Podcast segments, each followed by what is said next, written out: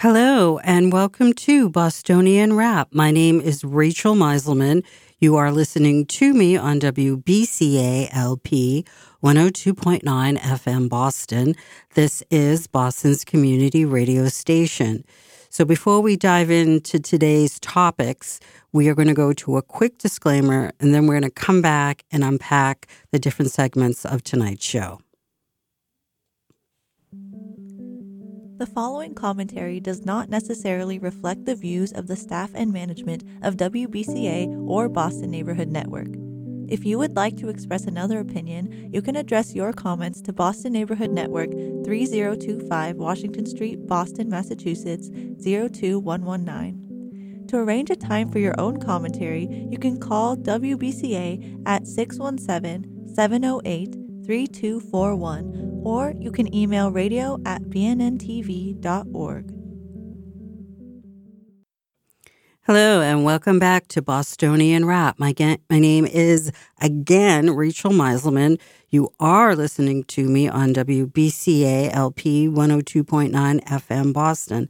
This is Boston's community radio station. So, as always, there's never a shortage of things to discuss. So, of course, I'm going to talk about the Massachusetts Republican Party. That's an ongoing discussion. Uh, I am going to talk about St. Patrick's Day. Every year I go to South Boston, and it really is quite a remarkable thing to see all these people who don't give two toots about South Boston. Uh, 364 days of the year, but on this one day, you would think that they're all from Southie uh, for those of you who are less familiar with Boston, South Boston is one of the neighborhoods in Boston, and it's often referred to as Southie. Uh, so, as I was saying, on this this one day, St. Patrick's Day, uh, all these people you would think that they had you know been born and bred in Southie, and you know going back several generations. It really is uh, quite ridiculous and absurd. I'm also going to talk about the municipal races in Boston this year. So we don't have a mayoral race, but we do have city council races.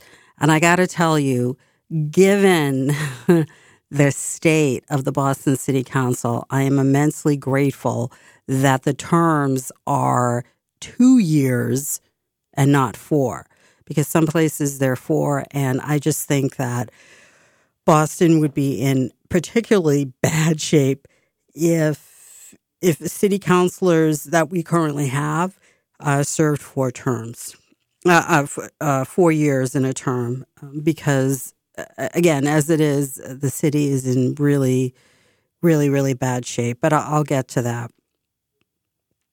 So what I want to do is maybe uh, let me um, kind of jockey around here a bit.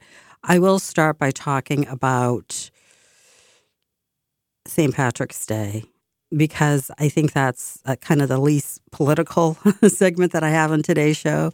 And um, then I'll get into talking about the Massachusetts Republican Party. And from there, I'll go right into talking about the Boston City Council and the municipal races. Uh, St. Patrick's Day, it's, you know, it's, it's a very big deal. It's it's a very big deal in Boston. Boston has a very big Irish community, and I think that's pretty well known. And they say that on St. Patrick's Day, everyone is Irish in Boston. So it's it's a very big deal. Uh, there are, you know, a lot of uh, businesses that, you know, capitalize on the holiday, and it's it's also it also is a fun time. It's a time of celebration. Um, but I think uh, above all, in fact, I know above all, it is it's it's a celebration of the Irish culture, and, and it's a, it's a day for people of Irish descent who have some Irish heritage to really take pride in having that heritage. I think that everyone should be proud of who and what they are and where they came from, uh, where he or she came from. Uh, that's really, really important. Uh, I've always said that I don't like multiculturalism because I think that it's a philosophy, if you will, that encourages the embrace and the learning of, of certain cultures. And I don't think that's right. I think that we should either celebrate all cultures or we celebrate no cultures. Now, most of us here in Boston, I mean, we grew up with, you know, St. Patrick's Day again being a very big deal.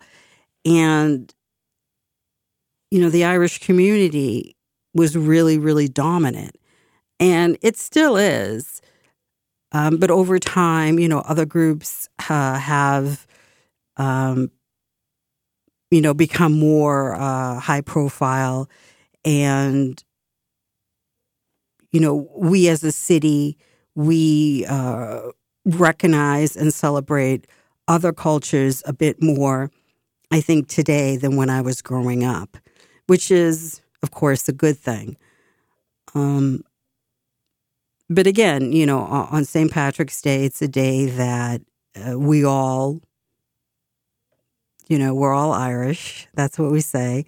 And I, you know, I personally, I like to go to South Boston because it is uh, a neighborhood with a big, big Irish community, a particularly big Irish community. And uh, there is a parade. There's a parade. So you have the local politicians uh, along with you know different groups that march in it, and it really is a lovely event. And I have marched in it, um, you know, with an elected official on a few occasions, and it, it really is. It's a nice time, and I think it's also an opportunity for the neighborhood of Southie to really have, uh, you know, feel a sense of pride you know, all these people are coming to the neighborhood for us uh, to to have uh, you know this full St. Patrick's Day experience, and and I think I, I think that that's I think that's a lovely thing. I do, um, but the reason why I, I chose to talk about it is because I think that you know I, I have a few things to say about it. Um, as I start to say, I myself I go there every year because I volunteer at a road race that is probably the biggest, if not one of the biggest fundraisers of the Boys and Girls Club in South Boston. Uh, I volunteer every year, and uh, it's it's wonderful. It's it's just it's a really nice time. Uh, I like the people there, and it's it's really it's just such a nice feeling to see people that just take some time to do this, to run, to raise money, and to really support the Boys and Girls Club because it, it, does so much. I can't stress that enough. The Boys and Girls Club in South Boston, it's not just South Boston, but I think like throughout the city, the Boys and Girls Club clubs, they do a lot. Because uh, there are so many issues that plague the Boston public schools, it really is important to have other organizations that can kind of step in and kind of partner with Boston Public Schools or to provide an, an environment or environments that act as kind of a, a, a supplementary learning venue, if you will, uh, for Boston Public Schools uh, students. So really, it's it's really important that we have boys and girls clubs. They, you know, they they provide a, a place for for children to be safe. They provide a place for our children to ask questions. And as I said, they can, you know, continue the learning that takes place in their schools, they can continue that in these in these clubs. They learn life skills. They're exposed to the different opportunities that they have because a lot of times we have in our society, we have, unfortunately, we have a number of people that don't always know about all the opportunities that are, are out there. And it's not necessarily class related, it's not race related. I just think that there's there's a really big problem in Boston, a problem that has been ongoing and it needs to be addressed. And that issue is the lack of accessibility to information about resources uh, uh, that could include programs, that could include funding, that could include courses, seminars, all kinds of different things that could really uh, enrich one's life, all for all ages. And so, really, the Boys and Girls Club clubs um, in Boston, and not just in Boston, everywhere where a club is located, uh, but certainly in Boston, I think that they also play the role of getting that information that's normally not necessarily widely accessible, and they get it and they disseminate it among the youth and their families.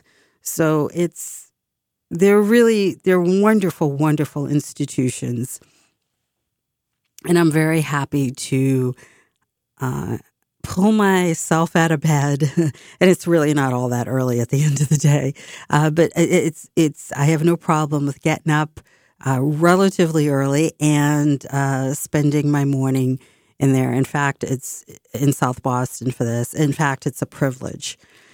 Um, and then, so after I did that, I went to, I walked up the street uh, from where the the Boys and Girls Club is located, and I walked to the start of the parade.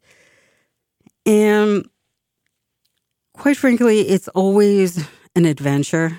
Uh, it was a little less uh, chaotic, and I don't want to use the word stressful because that might be saying too much. And I like to associate stress with something that is not a one off. It's something that's, you know, ongoing. There's some kind of pattern, um, but something that I have to deal with once a year. I don't, you know, I, I don't want to label that stressful. Um, but what I will say is that it's an experience that's not altogether enjoyable when you're making your way up to this uh, up the street uh, toward the start of the parade, and that's because again, people descend from all over. They come from all over the state. Uh, you have some couples, you have some families, but it certainly is a lot of college students. And I, oh my goodness, these college students I, I I can't even begin to tell you what their problem problem problems are. They are so rude, so many of them, and it's just it's really it's almost infuriating because again, I I think that you know Boston's kind of a, a it's a very interesting place, and I think that when I was growing up, I think other cultures um wanted to be seen too. They wanted to be appreciated. And the Irish culture was very much dominated, uh, it was the dominant culture. But it wasn't for that that the rest of us, sh- you know, should not have appreciated it or celebrated it. Um, you know, and, and a lot of us did. I, I certainly did. Um, and I and I said that over the years, I think Boston has become a city that has done a better job at recognizing all the different cultures and celebrating them all, and making sure that everyone feels respected and seen. I, I don't want to use words that uh, that sound woke. Uh, you know, a rhetoric that's woke. Uh, that sounds uh, trendy. Um, but I mean, I think, but but I do think that these are the appropriate words. And again, I, I, I think that you know the Irish culture is one that it, it, should be celebrated because it's a beautiful culture. It's a very interesting culture. It's a very rich culture, and and the Irish have done much uh, to make the city uh, what it is today. So it, it's always been something that I, I was willing to celebrate on this day. But also, you know, I, I've had a desire to learn about more about it, you know, the, you know, throughout the year, not just on this one day. Um, I mean, I know that there there are different kind of uh, sentiments. I think that th- there's some people that uh, feel the same way that I do. Um, I think that there's some people who it, it's kind of interesting because we've had in Boston, um, we've had certain elements uh, and, and certain um, tensions um, kind of become more pronounced. And I don't think that they're necessarily helpful, uh, to say the very least. Um, but I think that most people um, want to celebrate uh, the Irish culture. But it's not just the Irish culture. I think that people want to celebrate uh, the Italian culture, the Greek culture, the Lebanese culture, the Jewish culture, the Syrian culture, uh, you know, the Cape Verdean culture the Puerto Rican culture, the Dominican culture, uh, the Polish culture. Uh, it's really, I, I again, I, I think that Boston has become much better at really seeing all these different wonderful, beautiful communities and celebrating them. Uh, I think that, I mean, I think there's still some room for improvement but I think that uh, it's a little bit more balanced today than it was.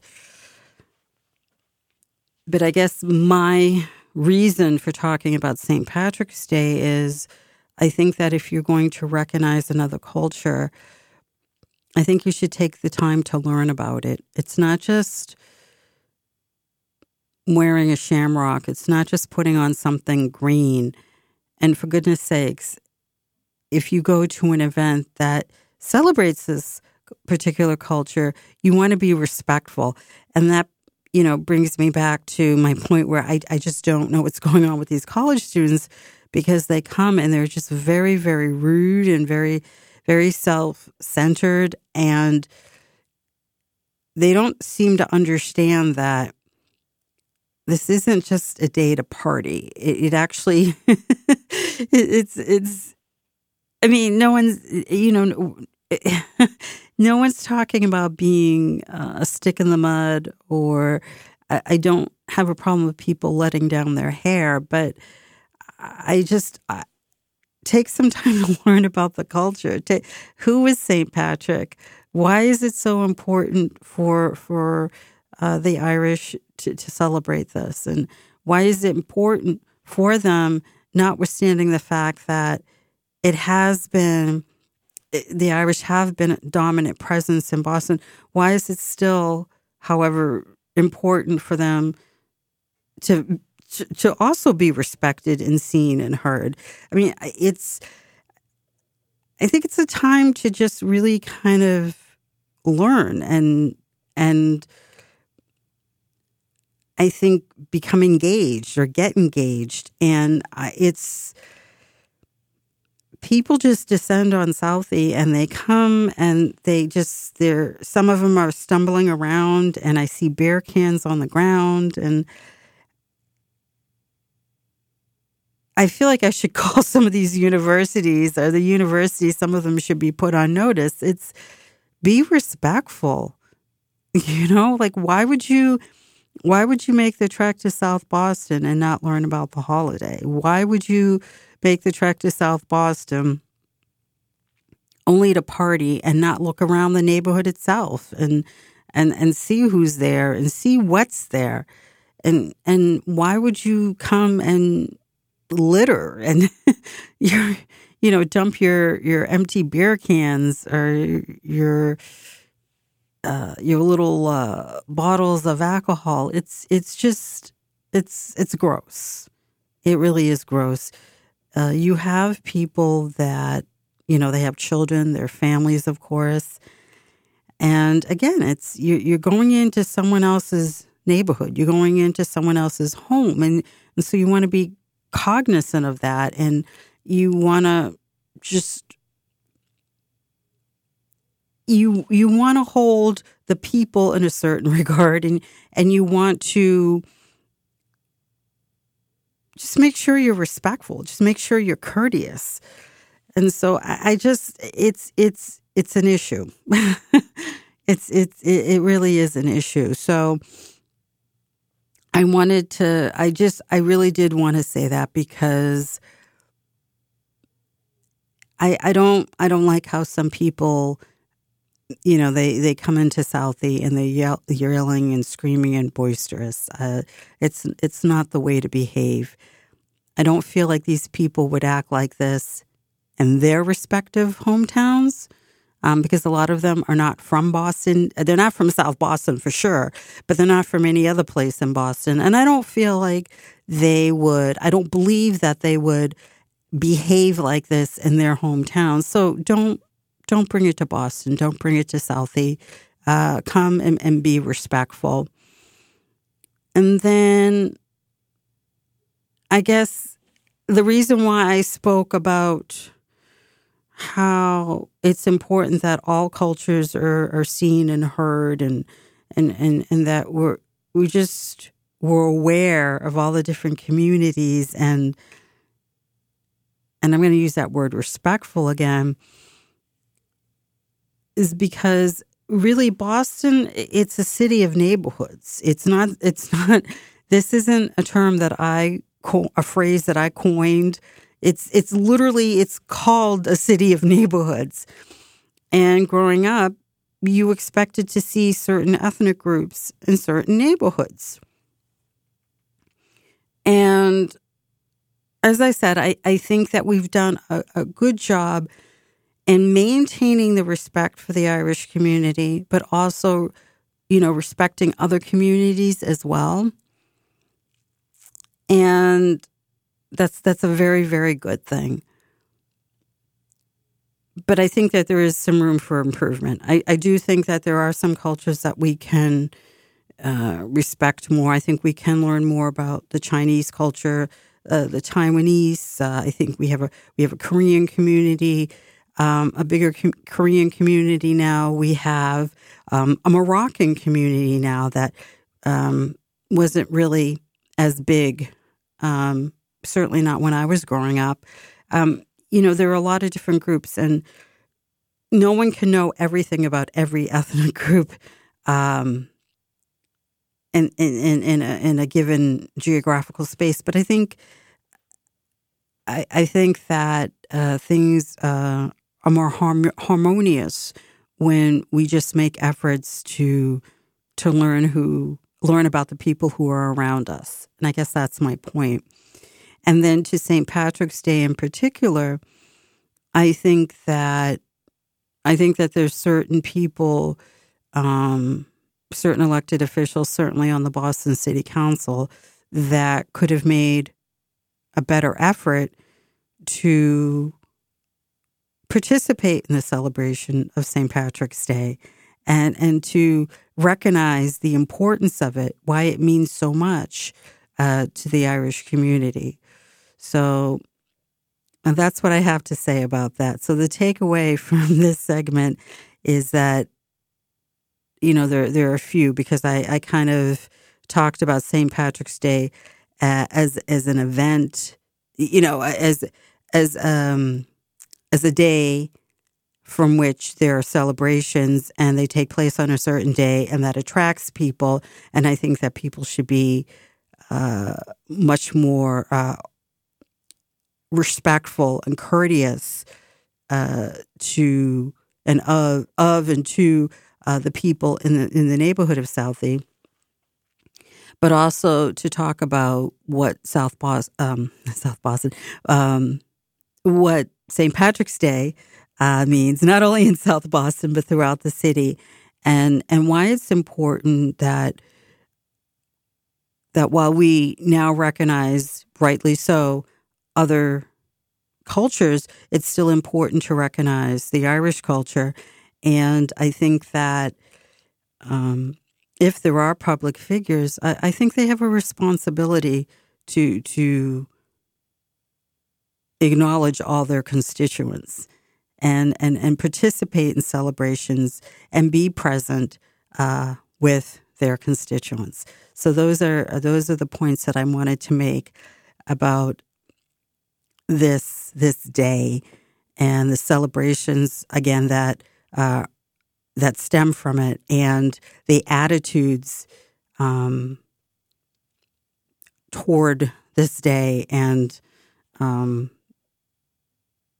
you know the events and and the community um, that go along with it. Uh, I want to move on to talking about move into more the political part of the show. I want to talk about the Massachusetts Republican Party. So I went to an event and it was dubbed as a unity event. And I had a good time. I wasn't there for the entirety of it, but I went and I I, I did have a good time. I recognized uh, you know a number of people there. I didn't know everyone in the room, but I recognized certainly a number of people. And um, you know, the last segment, of course, I'm talking about a lot about res- you know being respectful and acknowledging you know different cultures, and those points would not be out of place in this segment either because it's just there's a real lack of regard um, that exists among some Republicans toward other Republicans. And I could say it needs to stop, but I know it's not going to. And I it's not a matter of me being over it because it wasn't something that I was ever, um, you know, that I, I, I ever thought to be a part of or that I wanted to be a part of or that I, you know, even wanted to entertain. That is, you know, this, this paradigm and there's, there's the infrastructure that, that sees Republicans, you know, as I've previously shared, you know, locked in one side or the other. So you're either, you know, you're conservative or you're or you're a moderate, and it's it's. I don't, I don't have to be aligned with Jim Lyons to be a conservative, and I don't think he's a conservative any old way. But the idea that I have to be aligned with certain people as opposed to certain values in order to be conservative or anything else, I, I find really offensive because it's it's this idea. Well, who in the heck do these people think they are? Do they honestly think that they're bigger than the core values of the Republican Party? The Republican Party existed before they were born and it's going to be around after they've long, been long gone. So it's I'm I'm tired of this this constant battle, and and, it's even I, I think it's even been for some people put into more stark dramatic terms. It's not even a battle between conservatives and moderates. It's almost like for some, it's like this this this battle. I'm laughing, but it's not funny. Like sometimes when I laugh, it's not because I find something amusing. It's because I just don't want to cry on the show. Uh, but it's it's kind of like there's this battle between good and evil, and I'm just I I, I don't have time for it. I think at the root, uh, uh you know, I, have often said this. I, I think that I'm very much a pragmatic um, very much a product of my environment. And, you know, for, for, for the people who feel hard done by, I would say turn the page. I would say move on. And it doesn't mean that you have to forget what's happened to you or that you have to forgive everybody. Uh, but it's a matter of do you want to make a difference or not? Do you want to build the party or not? And I think that you can be cordial with a lot of people and you can be civil in your time with them without forgetting what has transpired previously. And I say this as someone who ran a campaign without being acknowledged by the party. Jim Lyons didn't acknowledge me. He didn't acknowledge me from the very beginning. Once I made it clear that I did not want to be his black or one of his minorities and parrot everything he was saying, I was no use. I was I, I was of no use to him. And quite frankly, he set about to crush my campaign. And some people might dispute that. And that's fine, but I have receipts. And I would say to those people if you remember a time when Jim Lyons acknowledged my campaign and talked about someone else other than Rayla Campbell and the 2020 7th Congressional District race, you just let me know. But he never acknowledged me. During signature collection, my name wasn't mentioned, just Rayla's name. And then, of course, he named other candidates in in uh, in the other congressional districts, and then he, of course, uh, you know, talked about Kevin O'Connor, who was running for U.S. Senate. And Kevin O'Connor, by the way, he is he is a nice guy. He really is. Um, Shiva is Shiva Ayyadurai is is quite something, but uh, to to talk about Shiva at length, that's probably. for another show, another day and time. Um, but but the point is, is I wasn't acknowledged at all at any part of the campaign. So from signature collection right up through November, my name wasn't given to media outlets. I didn't receive one thin dime from the party. I didn't have any guidance I, I, eh, eh, eh, beyond some emails that I exchanged with the party staff. Um, I would say probably was there there might have been some in March, April, but after April of 2020, there might have been something in May, but after then, I I didn't even communicate with the party. The party didn't communicate with me. It was it was if I as if I, I was running as an independent. Think about what transpired with Anthony Amore, who ran for auditor in the last election cycle. What happened to me was times 10. So take what happened to Anthony Amore and what happened to me, it was 10 times that. Make it 50 times that or even 100 times that.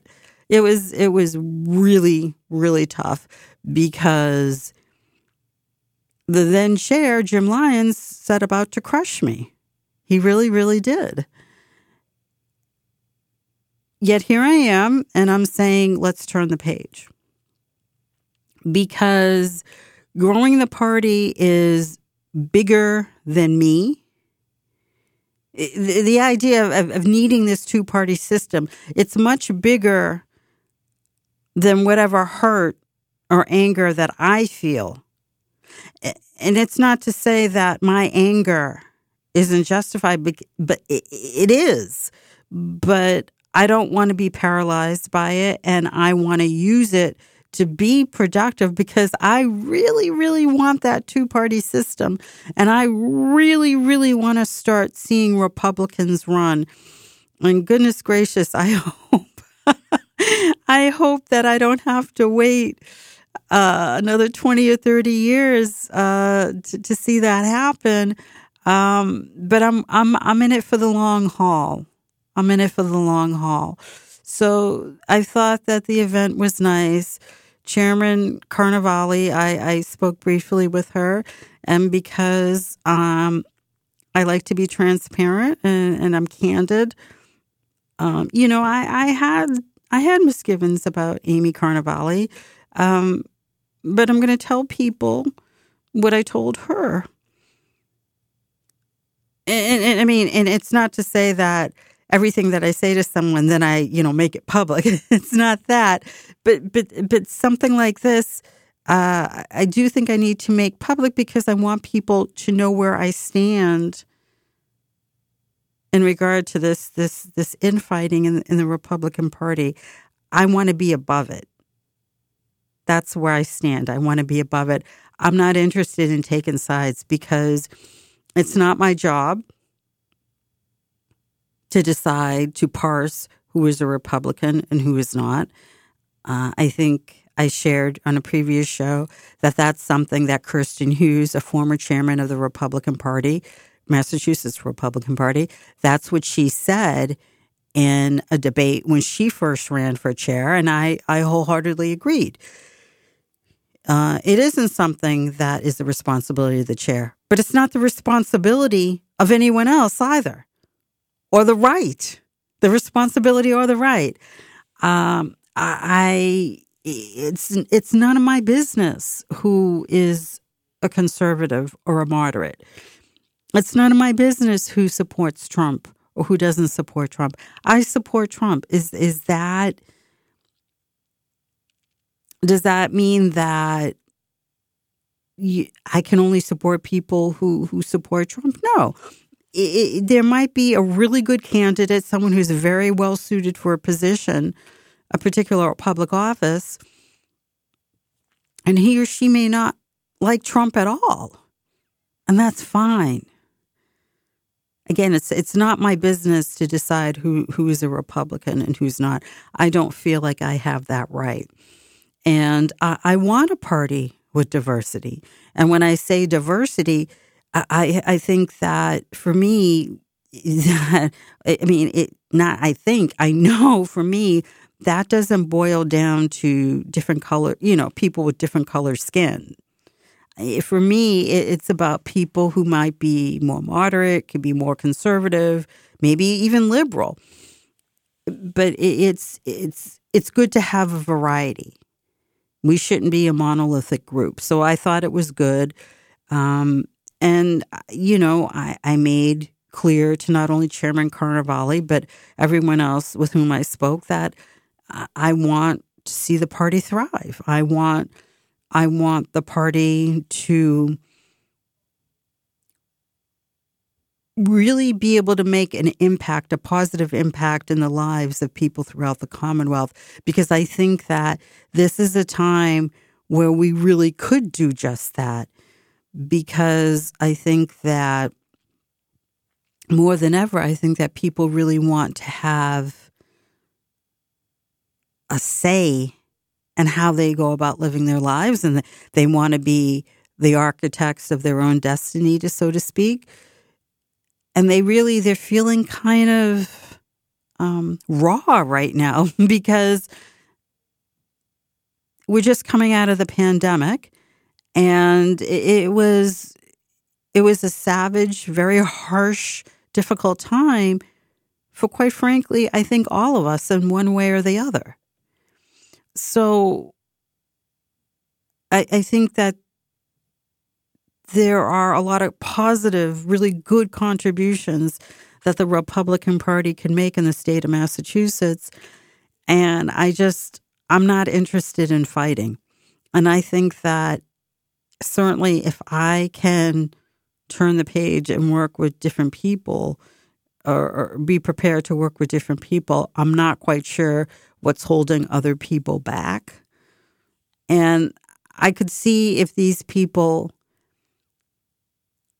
had plans, if they were able to articulate at length the different issues that plague one community or another, or, or an issue that might be one for communities across the state, I could see if, if people, the people who want to stay locked in this, this civil war, I, I could see if, if they had these plans or these ideas or the ability to articulate what was wrong, but they don't.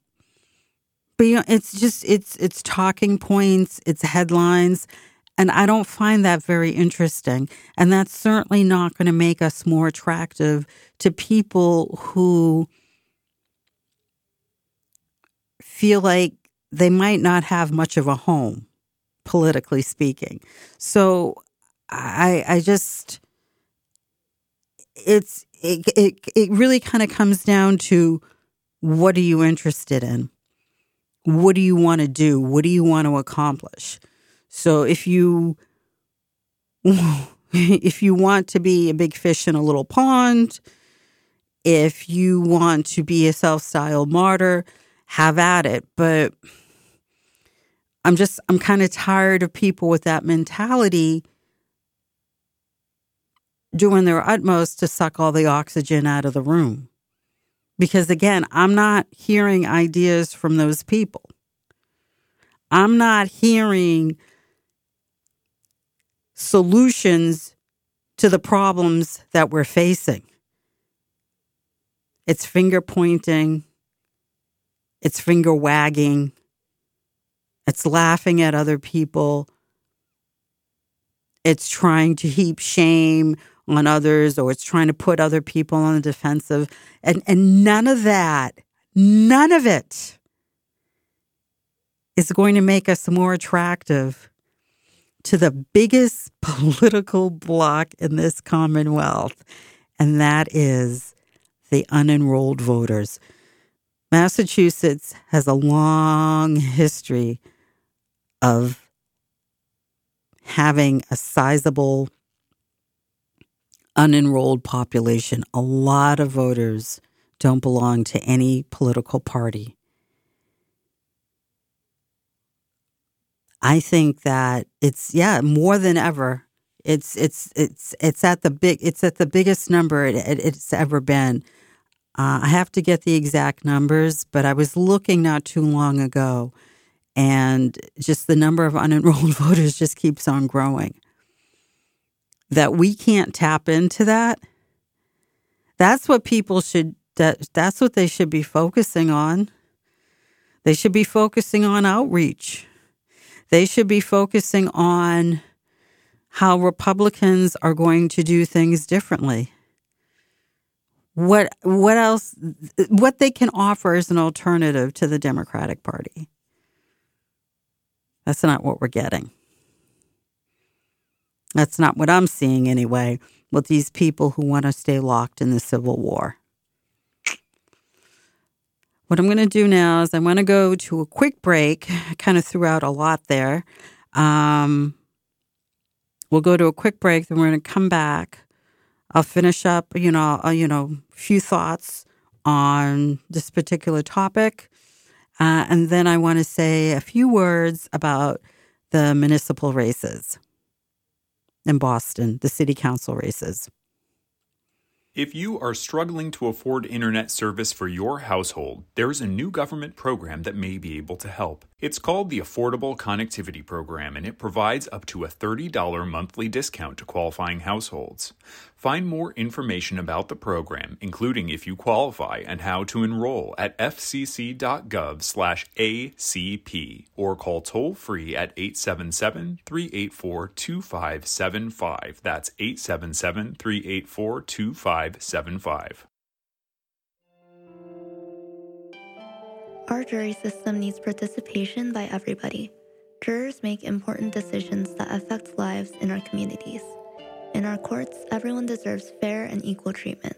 People from different backgrounds bring different viewpoints and ask more questions when making decisions. Make a difference and serve on a jury when you get the chance. Brought to you by the Massachusetts Trial Court and the Office of Jury Commissioner. Hello, and welcome back to Bostonian Rap. You are listening to me on WBCA LP 102.9 FM Boston. This, of course, is Boston's community radio station. And so I, before we went to break, I talked about a unity event. And um, I didn't say where it was held. I don't believe I did. Uh, it was held out in Worcester, Massachusetts. Uh, it was a location, it was very, very easy to get to. As many of you know, I do not drive. I never learned. Uh, so for me, everything, you know, I, I map it out. Um, public transportation, you know, the MBTA, uh, you know, so that's, you know, the, the subway, the trains, the buses, or the commuter rail. So I'm, uh, you know, that's, or, or a taxi. So that, that's how I get around, or, or I walk. I walk if possible.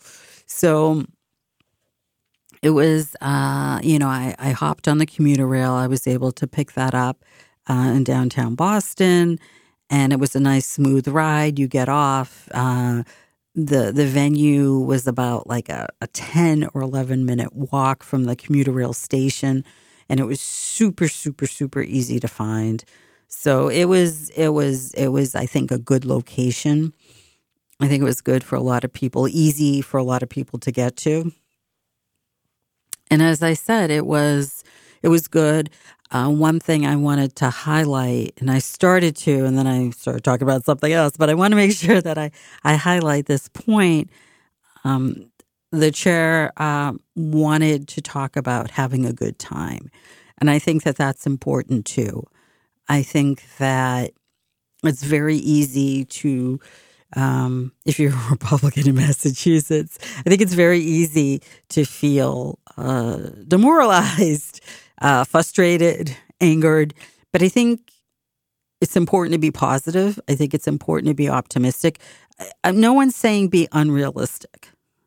No one's saying that. No one's saying uh, to to you know kind of uh, latch on to ideas that just really aren't too feasible. Um, but but I think I, I think the idea is, you know, yes, we have a lot of work to do, but let's whistle while we work, so to speak. Let's whistle while we work. Um, let's try to uh, find the joy, uh, find um, the happiness or find some enthusiasm in building the party um, and reaching out to new people and putting together ideas that can really make a difference in the quality of people's lives. And so I, I thought that that was a good message, uh, certainly. And I'm I'm looking forward to seeing what follows because my goodness gracious, uh, you know, I'll say this without a viable two party system, there is a void.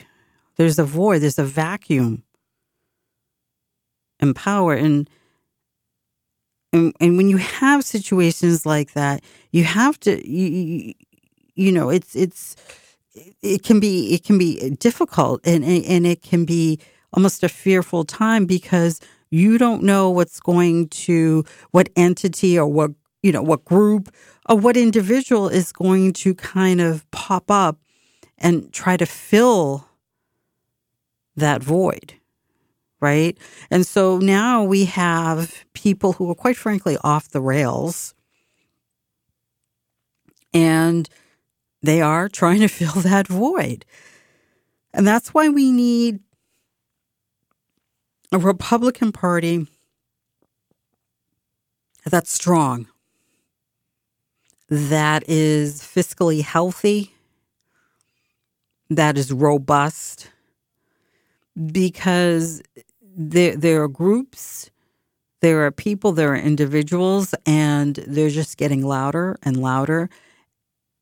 And they don't have anything to say, but they want to occupy space. And they're not doing anybody any good. And so this kind of leads me nicely into the municipal races. So in Boston, we, of course, um, we have, as I said, we have uh, city council races. So it's every two years. Uh, it's a two year term for a councilor.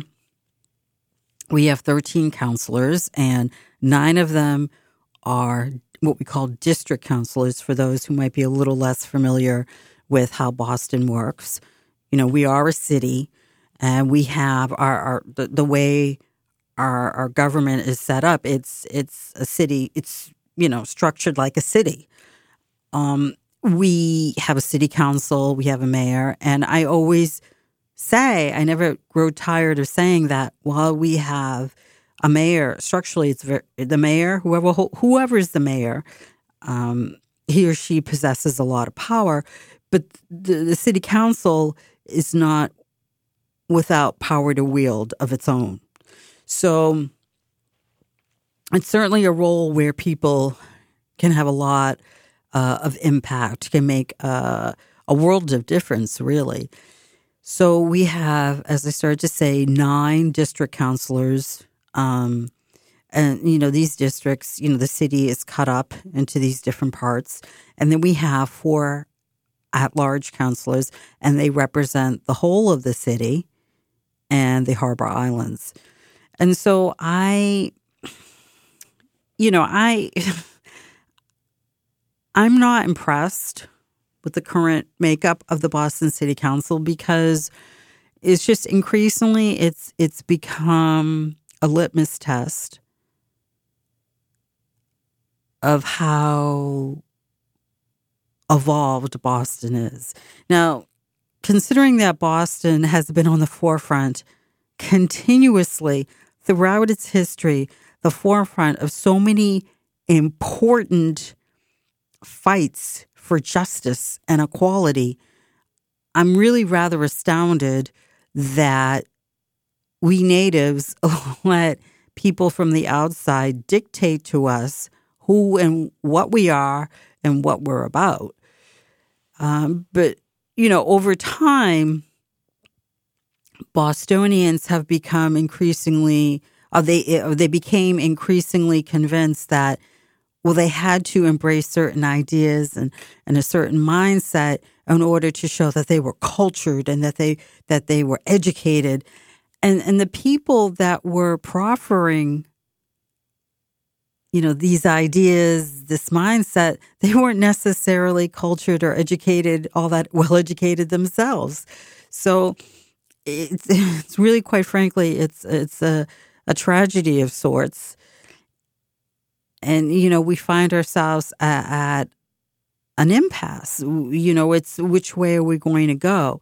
So again, the city council has become very much a body that you know, people argued or have been arguing that the makeup of it shows how, as I said, how evolved we are.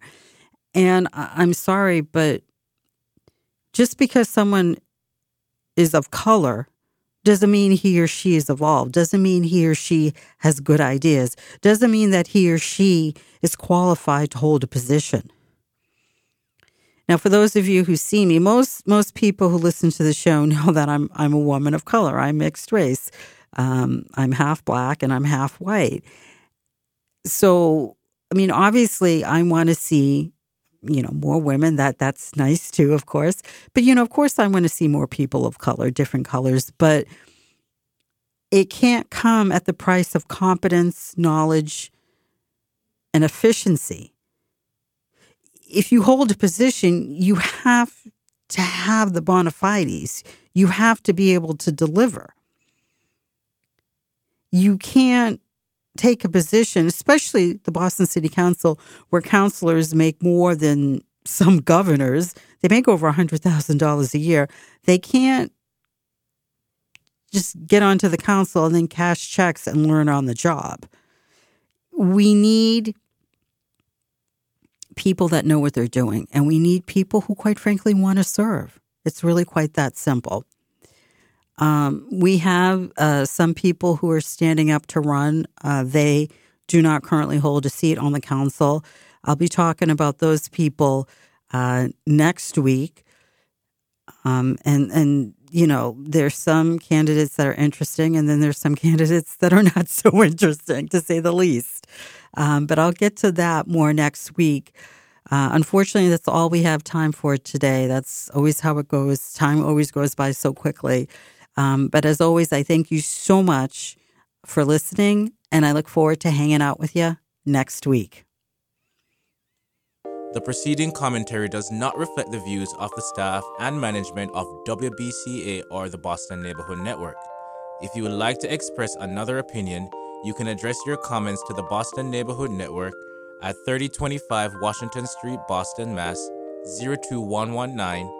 Attention WBCALP 102.9 FM.